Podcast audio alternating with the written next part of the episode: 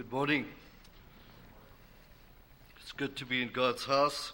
For the next few weeks, Pastor Sam, for those who don't know, uh, is on vacation together with uh, Kirk and Julie. So pray for them while they're away for refreshment uh, and for good rest at this time. And uh, we'll have a few other people preaching in the afternoons. And thank you to those men. Thank you for those who play while Kim's away. And while she's here also, we do appreciate the work our musicians do and make uh, it much easier to worship God in song. So we're in James, the letter of James, and we're coming right to the end, to the second last uh, study in the letter of James. And we're in chapter 5, and we're looking at that section from 13 through 18, and we'll consider the last few verses in this section today. But let's read that passage together again. James chapter 5, picking up at verse 13 through to 18. This is the word of God. Is anyone among you suffering? Let him pray. Is anyone cheerful? Let him sing praise. Is anyone among you sick? Let him call for the elders of the church. Let them pray over him, anointing him with oil in the name of the Lord. And the prayer of faith will save the one who is sick, and the Lord will raise him up. And if he has committed sins, he will be forgiven. Therefore, confess your sins one to another, that you may be healed. The prayer of a righteous person has great power as it is working. Elijah was a man with like nature, uh, a nature like ours, and he prayed fervently that it might not rain. And for three years and six months it did not rain on the earth. Then he prayed again, and the heaven gave rain, and the earth bore its fruit. Let's pray for a moment. Lord our God, we pray that you would be with us by your Spirit as we give attention to your precious word. Oh Lord, continue today and every day to teach us to pray. Bless our time together, we pray, for Christ's sake. Amen. Our text today is really 16 and also with verses 17 and 18. The main thrust the prayer of a righteous person has great power as it is working. Well, we started talking about prayer early on in this section. In our study last Lord's Day, we considered the importance and the benefits of confession in prayer. And our prayers should always have an element of confession in them. And just as confession is an important element of prayer, as we've seen in James in his teaching and in his teaching on the recent prayer of the sick, so also is faith an important element in prayer. And the Christian religion is a religion of faith. And the scriptures teach us, in fact, that without faith, it's impossible to please God. We need to believe in God who has revealed himself through natural revelation. We can look at the skies, we look at the trees, and say, Wow, God created the heavens and the earth. And the things that have been created, and more importantly, we need to believe in God through the revelation of Himself in the Scriptures and as He is revealed to us in His Son, this last way in which He has spoken to us through His Son. It is through faith alone, by grace alone, that we come to God through his Son, as the Father, as John teaches us, by the Holy Spirit draws us to his Son to Christ. And the scriptures also teach us that believing faith in the Lord Jesus Christ, which is essential if you want to be a believer, you have to have believing faith, saving faith in the Lord Jesus Christ. It is a gift. It is a gift, the Bible teaches. It's not of works of any merit of yours. It's not through attendance and multiple prayers or giving to the church or trying to be good. It is a gift, as Romans, as Ephesians 2 teaches so well. For by grace you have been saved through faith. It's not your own doing, it's a gift of God, not a result of works, so that no man may boast. And in the same way, James has already taught us that our prayer should always be prayed in faith, even in that apostolic prayer that we uh, studied earlier. Faith in the promises of God, faith in the revealed will of God, faith in the Lord Jesus Christ as we come to pray because he is our mediator, and faith in the Holy Spirit. The Bible tells us he teaches us how to pray through the word of Christ. And without faith, it is impossible to please God. And without faith, it is impossible to pray effectively. The apostolic prayers of faith are just that. They are prayers of faith. And in the apostolic age, the miracles of healings and signs there required faith, an extraordinary faith, it would seem, in the recipient as well as, as in the petitioner there. Remember chapter 50, uh, verse 15 of James 5. And the prayer of faith will save the one who is sick, and the Lord will raise him up. Well, we conclude this section, verses 13 to 15 today, with the teaching of the Holy Spirit through James, which proves to us, showed in the example of Elijah, that God works powerfully through the prayers of the righteous. This is what James is teaching in this verse and these verses today that God works powerfully through the prayers of the righteous.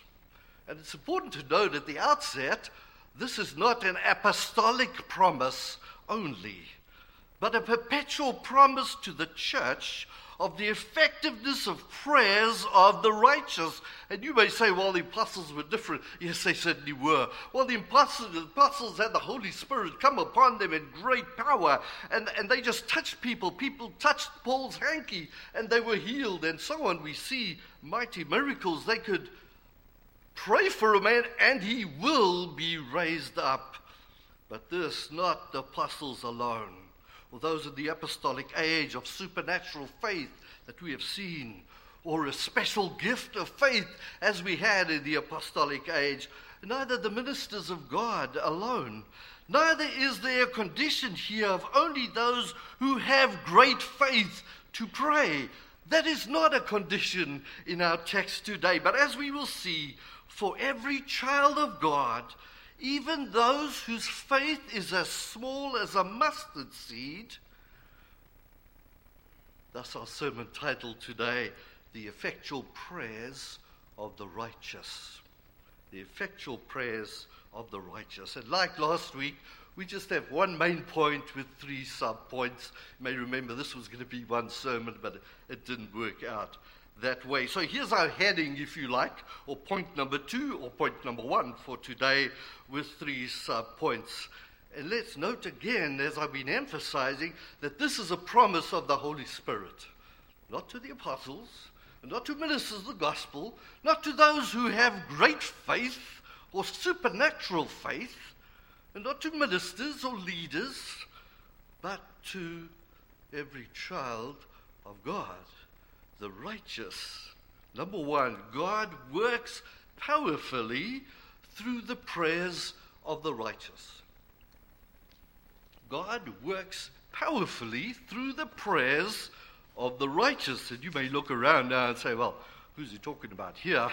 I don't feel like God works powerfully through my prayers, but this is what the text tells us. And we've established that it is a condition of the Christian religion that a man must have faith in God. We understand and know that, and this applies to prayer. It's safe, therefore, to say that a precondition to effective prayer is faith. As it, impossible as it is impossible to please God without faith, or to enter into fellowship with God without faith, so it is not possible to, to, to pray if we do not have faith in God. If we do not believe Him to whom we are praying, if we do not submit ourselves to Him and know and believe that God does all things right and God works all things, we need to have faith in God. And it's not so much as a condition as a fact that the believer's faith in God is a fact expressed by our prayers. We pray because we have faith in God. Prayer is an extension of the Christian's walk. It's something we all do, and we do it because we have faith. We believe in God. But I also want to make something very clear today, and this is something that we get so confused about, especially in the 21st century. And as we look back at the apostolic era and the, the magnificent signs and wonders that were done, and we think, never again can God work so powerfully. Let's be clear that it is not the measure of our faith that makes your prayer heard. Well, I have weak faith, so God doesn't really hear my prayers. I don't have strong faith, so God regards somebody else who have stronger faith more acceptable uh, or, or more powerful. Faith is not the condition of God's powerful working. The size or strength of our faith is not the catalyst that activates our prayers successfully, guaranteeing our success and answers that we want. God works powerfully in and of himself. This is what God does. And he chooses to use the prayers of his people to accomplish his righteous purposes and holy will. That is what God does in our prayers. His people to accomplish his righteous purposes and holy will. Now, we observed last week that confession, we said, was a pathway to, to pardon. If we don't confess our sins, our sins will not be forgiven. It's a pathway to pardon. So perhaps we can say that faith is a pathway to the effectiveness of our prayers. Not the reason, but the pathway. And it dispels the myth that God did not answer or hear my prayers because my faith was not strong enough. I believe in God, but you know, my faith isn't that strong. That's why he didn't answer or hear my prayers. If only I can believe harder, God will answer better. That is a myth. That is not true. That is not what our text says. And in fact, Christ illustrated this teaching and those who have very little faith. Consider Jesus' words when the disciples you remember, couldn't cast out a demon out of a boy. I think, yes, in Matthew 7 and 20. He said to them, Why could we cast out this, this demon? He said, Because of your little faith. Yeah, but you see, it is the little faith. But let's read on. For truly I say to you, if you have faith like a grain of mustard seed, you will say to this mountain, Move from here to there, and it will move, and nothing will be impossible for you.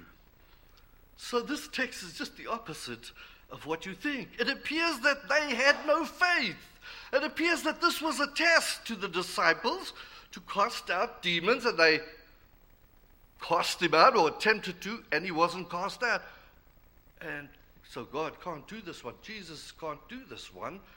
And they had no, no faith, it appears. And Christ's teaching was simply that you must have faith for prayer and greater faith was not needed. Their small faith did not believe in the power of Christ. They did not believe in God and His ability and Christ's ability to cast out. However, true faith was and is required. And perhaps Jesus was teaching that prayers need faith and fervency as the example of Elijah, which we'll get to in a moment when we come to pray, we exercise that same faith in God and Christ as when we do when we believe on Him. Do you believe that your sins are forgiven? Yes, I have faith in God. And it is that faith in God that brings you to prayer. And God doesn't only hear the prayers that has great faith, but even the faith of the little child, whose faith is as small as a mustard seed. I must believe what the scriptures teach about prayer. I must believe that God hears and answers my prayer, offered according to his will and offered in the name of Christ. This is what the New Testament teaches throughout. It is not faith in my desired outcome, but faith even small faith, that God commands us to pray and He hears us and He answers our prayers. Brothers and sisters, do you have faith in God? Then this text is telling us God hears our prayers. And not only that, but God works powerfully in our prayers. But be that as it may, faith in God when we pray is assumed. What then, if any, are the true conditions of this promise of effective prayer? Are there some conditions to the effectiveness of this prayer? Well, let's come to this text proper. And I've got, three short points. I think they're quite short points. Three observations. We consider in the first place true prayer is offered by the righteous. True prayer is offered by the righteous. Second part of verse 16, we looked at the first part last week. The prayers of a righteous person. The prayers of a righteous person has great power in its working. And notice here, there does seem to be a condition of effective prayer. It is not, as the disciples may have thought, extraordinary faith or special gift, gift of faith in the petitioner, as there was in the apostolic age. No, the simple condition here for prayer, which has great power in its working, is the righteous person. That's the only condition. And James here declares and proves by an Old Testament example the great advantage and efficacy, if you like, of prayer, whether we pray for ourselves or whether we pray for others. The prayers of a righteous person. There is a single condition in this phrase. The one who prays must be a righteous man. Well, here's the problem then I'm not righteous. Not the righteous in the absolute sense. Not the righteous in the absolute. Elijah was not. And he, he's made a pattern here to us. But, but righteous in the gospel sense. Not loving or approving of iniquity. And James proves the point. He says Elijah was a man with a nature like ours. He was not sinless. He was not perfectly righteous. And God gives us an example of the powerful working of prayer of a man just like us, a man who had faith in God just like us.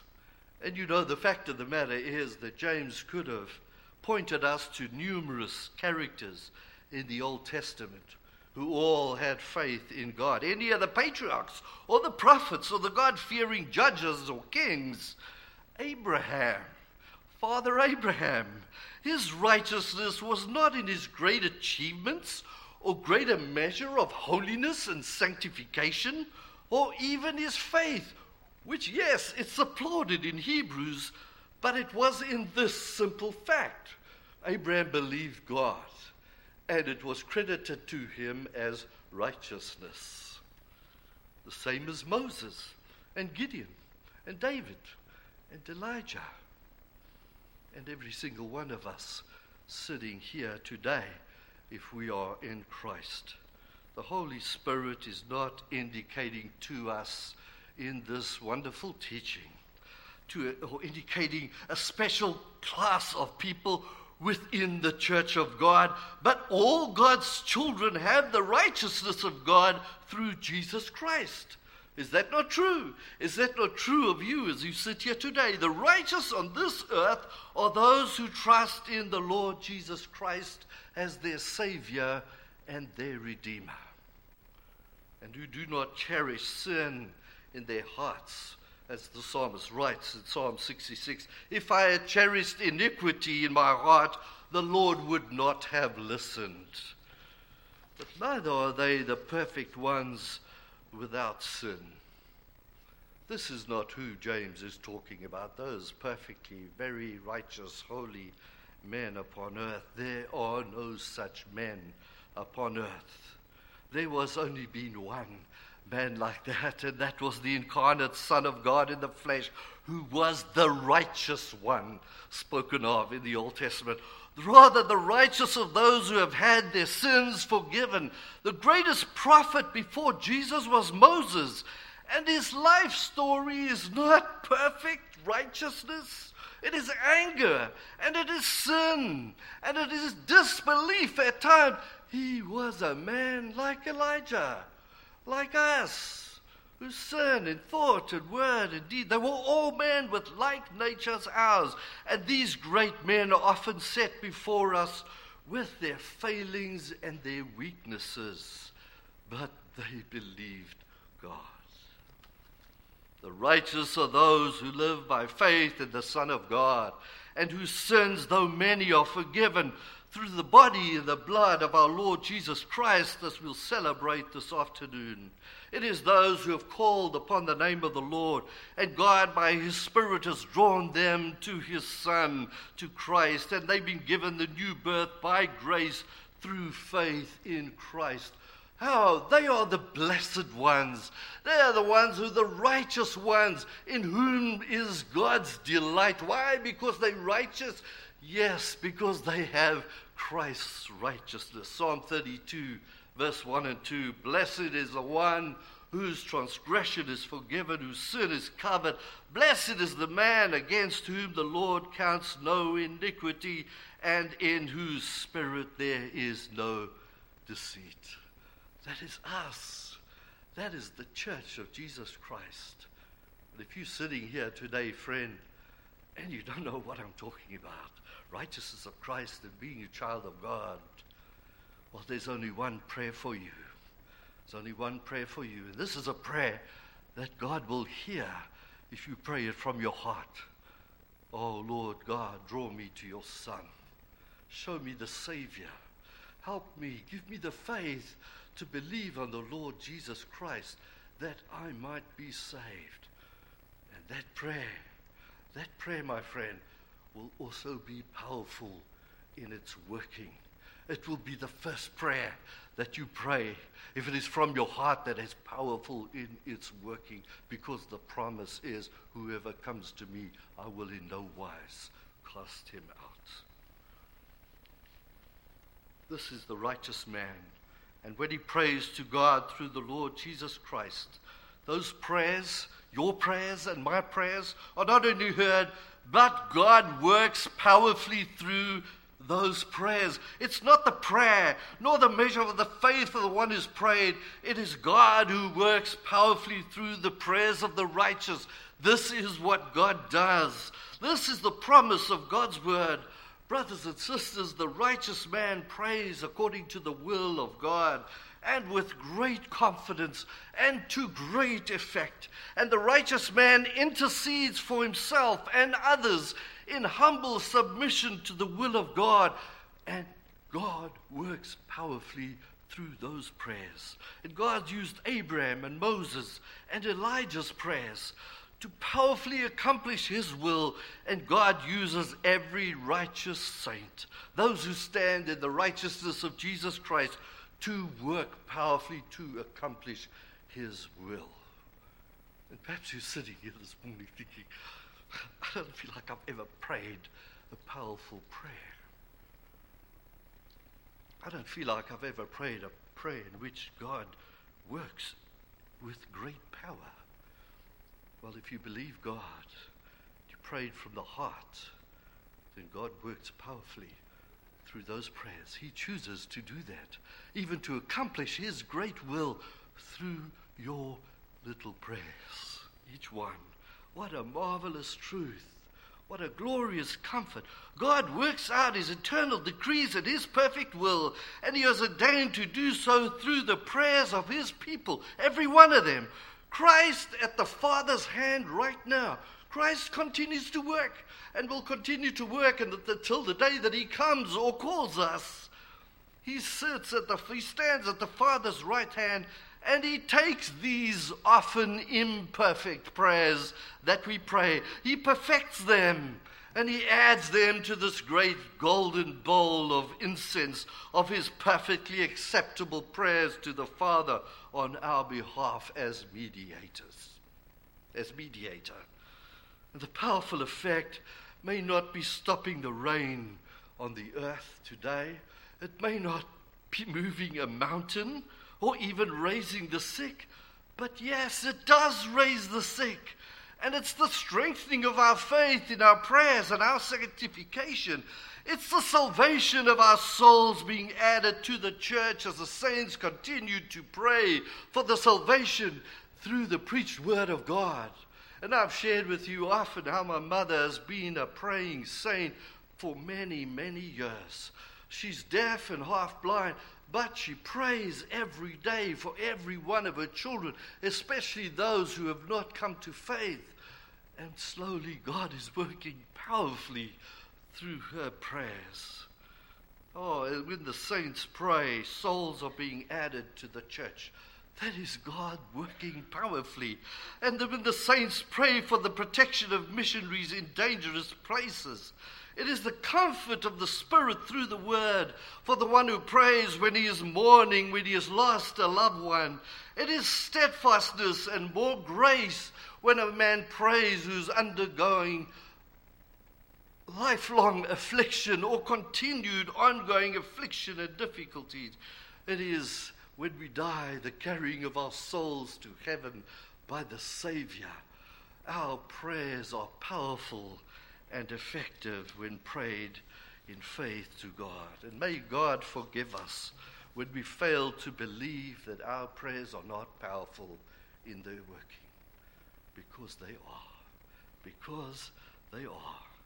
As powerful in its working as the sun standing still for Joshua on the day of battle. How powerful is the prayer that brings a sinner dead in trespasses and sins to profess faith and be baptized here in this place. God works powerfully through the prayers of the righteous. We observe in the second place true prayer must be earnest and fervent. True prayer, prayer must be earnest and fervent. Let's just for a moment look at Elijah's prayer. Elijah was a man with like nature, uh, nature like ours, and he prayed fervently that it might not rain, and for three years and six months it did not rain on the earth. He prayed again, and the heaven gave rain, and the earth bore its fruit. There's something important we learn about true, true prayer, prayer in the example of Elijah. This simple lesson. And he prayed fervently. And to pray fervently, he obviously prayed in faith because he believed God like us and like the other patriarchs and prophets.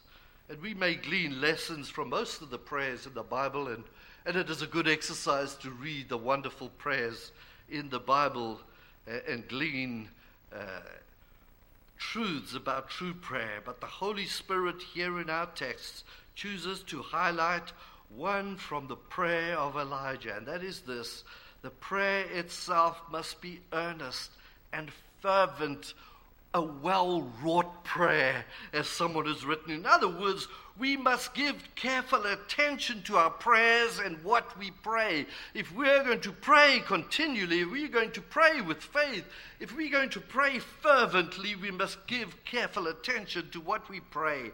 It must be a pouring out of the heart to God, and it must proceed from a genuine faith and a trust in God.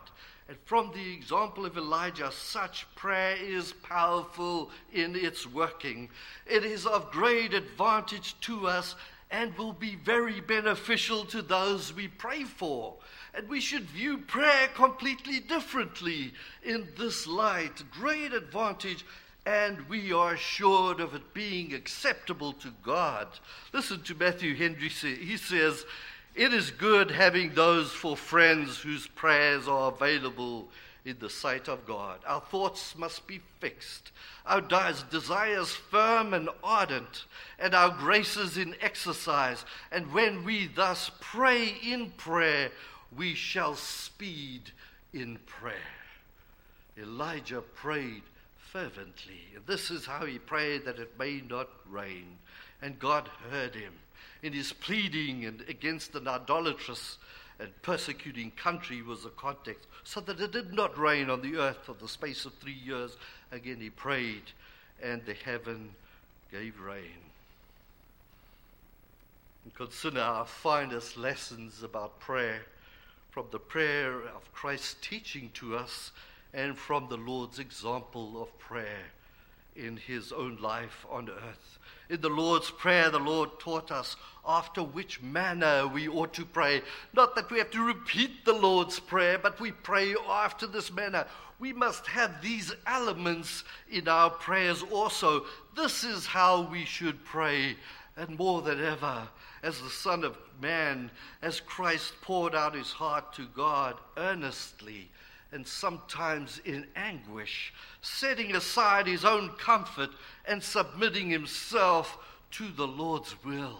And often we pray earnestly, but we're not willing to submit to the Lord's will. And if Christ, as the Son of Man, had to do that, this is earnest prayer. This is serious prayer. This is thoughtful prayer when we pray not for our comfort, but for the Lord's will in all that I pray. I pray as far as possible according to God's will, and I pray and I bring also my desires to the Lord in prayer, but nevertheless, not my will, but thy will be done. That's what Christ did. And this is our model. Christ, let me remind you, before an important decision, he didn't need to. He was the Son of God. But before an important decision, he sets us an example. He prays all night. And then he goes and chooses the 12. The Son of Man prayed all night. Were your prayers earnest and fervent? Before his temptation in the wilderness by Satan, 40 days and 40 nights, he prayed in the desert, fasted and prayed. When Lazarus died, Christ wept before God. When his forerunner, John the Baptist, was beheaded, sorrowful, Christ withdrew to a mountain, to a quiet place to pray. And when faced with the cross of shame and anguish, he sweat drops of blood in the garden. Fervent prayer. And on the cross, he cried out two times in prayer. All of Christ's prayers were acceptable and had great power in their working. Even the ones where Christ needed to say, Nevertheless, not my will. This is God's will that I must suffer. Lord, if it be possible, we can pray like that. And that same prayer had great power in its working. God's will was that he go to the cross and we experience the great power of Christ on the cross today. And Christ now has given this great power in its working of prayer. He gives it to the church by the Holy Spirit today. And he says, Your prayers, the prayers of the righteous, have great power in its working. And Christ doesn't stop there. He ever lives to make intercession for us. Christ at the Father's right hand ever lives to intercede for us. Christian, here is our privilege. Here is our right. Here is our duty to pray without ceasing, to pray believing, to pray thought, thoughtfully, earnestly, and fervently. And the blessed promise is to the weakest the blessed promise is to the saint whose faith is the smallest, to all the righteous in Christ, that through all our prayers God will work with great power. So the next time you bow to pray for the food you're about to eat, be earnest. Lord, bless this food to my body. Strengthen thee, me that I might serve you Give me today my daily bread. That prayer has power in its working. True prayer must be earnest and fervent. And this leads us, thirdly and finally, in the third place. And this is obvious, this has come out already. True prayer yields divine results. True prayer yields divine results. Prayer of a right person has great power in its working. Elijah was a man with nature like ours. He prayed fervently that it may not rain. For three years and six months it did not rain on the earth. Then he prayed again, and the heaven gave rain, the earth bore its fruit. And the instance of Elijah, this extraordinary, we would say, efficacy of prayer, is recorded for encouragement to ordinary Christians to be frequent and to be earnest in prayer. God never said to any of his people at any time, Seek my face in vain. No, but rather you will seek me and you will find me if you seek with me seek me with all your heart. And James uses Elijah's success in prayer as proof of the power in prayer. This must be encouragement even to us in our everyday prayers. You must say, yeah, but he was a prophet and he had great work to do and he could pray these prayers. No, this is encouragement to us in our day, everyday prayers If we consider that Elijah was a man of like passions. He was a zealous, good man and a very great man, but he had his infirmities and he was subject to sin and disorder in his passions, just like you and me. And right after his prayer, sometimes an evil thought would come into his head, just like you and me. And when he prayed through the night, perhaps his mind wandered also, just like you and me. And the point is, brothers and sisters, in prayer we must not look to the merit of man, but to the grace of God. Only in this way should we copy Elijah, that he prayed earnestly or as the, in the original says, that he prayed in prayer. That's what the original means. Elijah prayed in prayer. It's not just enough to say a prayer, but we must pray in that prayer. Pray earnestly. If Elijah's prayer had great working in the power in its working, surely the prayers of no righteous man will return void. Our prayers do not return void from heaven where there may not be a miracle in God's answering our prayers, yet there will be more grace to the one who prays, as we have observed in James. And the knowledge and the confidence of the great power of working of our prayers should drive us to our knees more often. I have a brother who is ill. I have a sister who's at death's door. I must go and pray because it's the saints' prayers that are powerful in its working. This should cause us to treasure the friend that we have in Jesus, who not only bore all our sins upon the cross, he bore our sins, but he tells us, Cast your cares upon me, because I care for you. Pray to me, and I will alleviate those for you. I will give you faith and strength to work through the trial. I will relieve the pain. I will give you sleep because I give to my beloved sleep. Prayer of a righteous man is powerful in its working. To bring our petitions for ourselves to this powerhouse, for this is what prayer is it is a powerhouse. Our Savior intercedes and God works powerfully through his prayers.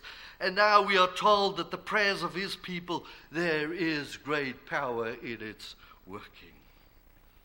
This is important, and we need to drive this home to our hearts that we may pray more, that we may realize and be deliberate in our prayers, and think carefully on our prayers, and be earnest in our prayers because they open and shut the gates of heaven. That is what the Bible teaches us here today. Well, there's a final consideration. We won't be much longer, we're still in good time regarding our prayers, there's a final consideration applicable to our souls, and we mentioned it. Uh, you may have uh, picked it up, and that is this, and I quote Intercessory prayer is the sweetest and strongest form of prayer And to intercede is to pray like Christ. How should I pray? Well, here's the sweetest and the strongest form of prayer. According to Manton, I think, I, I forget who said that. And to intercede is to pray like Christ. The word intercede means to act on behalf of another, from the Latin word to come between or to interpose on behalf of someone.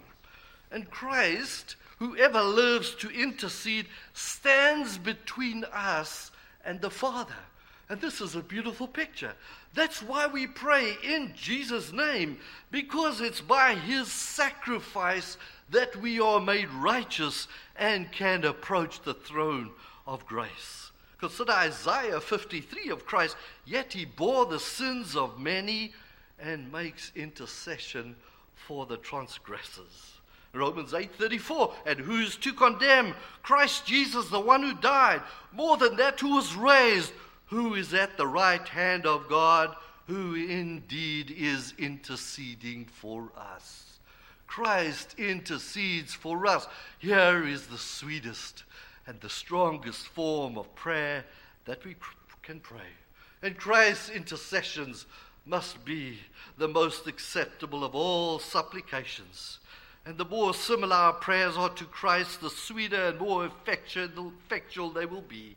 Spurgeon says on this verse, he says, while petitions for ourselves will be accepted, our pleadings for others through the precious merits of Christ will be the sweetest oblation we can offer to God, the very fat of our sacrifice, having in there more of the fruit of the Spirit, more love, more faith, more filial kindness. The apostles knew this. That is why we see in the New Testament letters of the apostles pleading with the churches. Have you noticed that? In every epistle, just about that I can think of, they plead with the church to pray for them and the work of the ministry. They're encouraged and commanded to pray for one another. Prayer is not a spiritual discipline that is just good for us, but it is how God has chosen to work among his people with great power and accomplish all of his purposes for our salvation and our sanctification. That is why it's a powerhouse. Prayer is communion with God the Father, and with God the Son, and with God the Holy Spirit through the Word of Christ. Prayer is one of the first priorities in the church, and you would be hard pressed to find the importance and the necessity of prayer not mentioned in any of the apostolic literature. And the, this priority is pressed upon Timothy by Paul as he says to him in 1 Timothy chapter 2 and verse 1. First of all, then, I urge that supplications, prayers, intercessions, and thanksgivings be made for all people. Why? Because God works powerfully through the prayers of the righteous. That is the promise of the scriptures. God works powerfully through the prayers of the righteous. True prayer is offered by the righteous. True prayer must be earnest and fervent. True prayer yields divine results. And as we close, I'm just going to mention very quickly four lessons and applications, and you may have gleaned tons from what we have said this morning, what the Word of God has said to us. Lessons application. Number one, be constant and fervent in prayer. Keep praying. And in your prayers, pray. Pray fervently. Rejoice in hope. Be patient in tribulation. Be constant in prayer. Romans 12 and verse 12. Philippians 1 4. I thank my God always when I remember you in my prayers.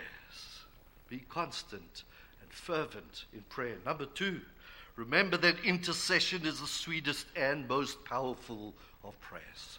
Remember that intercession is the sweetest and most powerful of prayers. Because this is how the Father, uh, the Christ prays at the Father's right hand.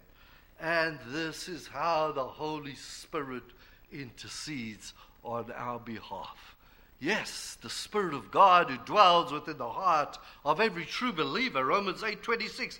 Likewise, the Spirit helps us in our weakness, for we do not know what we what to pray for as we ought, but the Spirit Himself intercedes for us with groanings too deep for words. Remember that intercession is the sweetest and most powerful form of prayers. Thirdly, prayer is sweet, intimate fellowship with the Father, with the Son, and with the Holy Spirit. Prayer is a time of pouring your heart out to your best friend, to your Savior, and to your God. It is a time of sweet fellowship. Take advantage of meditating on the Scriptures. Take advantage by praying through the Scriptures. Pray the Scriptures back to God. There are comforts and there are encouragements, there are promises and there are warnings for the strengthening of our faith in prayer. Prayer is sweet, intimate fellowship with the Father and with the Son and with Jesus Christ. And when we come to pray this afternoon, let's be deliberate. Let's lift our hearts. Let's pray fervently. And let's remember that this is a powerhouse. God is going to work powerfully because He chooses to use the prayers of the saints to accomplish great things for the kingdom of God. Fourthly and finally, never forget, never forget. Fourthly and finally, Worship God in your prayers and always give thanks. Worship God in your prayers and always give thanks. Ephesians 5:20 giving thanks always and for everything to God the Father in the name of our Lord Jesus Christ. The word of God is full of the mighty deeds of God brought to his people through prayer. And Spurgeon says, and I close with this Believer, you have a mighty engine in your hand. Use it well, use it constantly, use it with faith, and you shall be a benefactor to others. When you have the king's ear, speak to him for the suffering members of his body. When you are favored to draw very near to his throne, and the king says to you, Ask, and I will give what you will. Let your petitions be not for yourself alone, but for the many who need his aid. Let's pray together. Our Heavenly Father, we bow before you and we are ashamed sometimes when we think of our flippant prayers, when we pray just out of habit because that's what we do. Oh, Father, we thank you for this precious promise. And as we see that you work this day, you intercede for us there at the Father's throne. Oh, Father, help us to intercede for ourselves and especially for others. And how we thank you and we give you praise and glory and honor for our Lord Jesus Christ, who gave us his righteousness, the forgiveness of our sin, who took the punishment of our sin upon himself, that we might be declared righteous and because of that, the prayers of the righteous have great power in its working. Oh, Father, help us to be frequent in prayer. Help us never to neglect prayer. And help us to love one another deeply.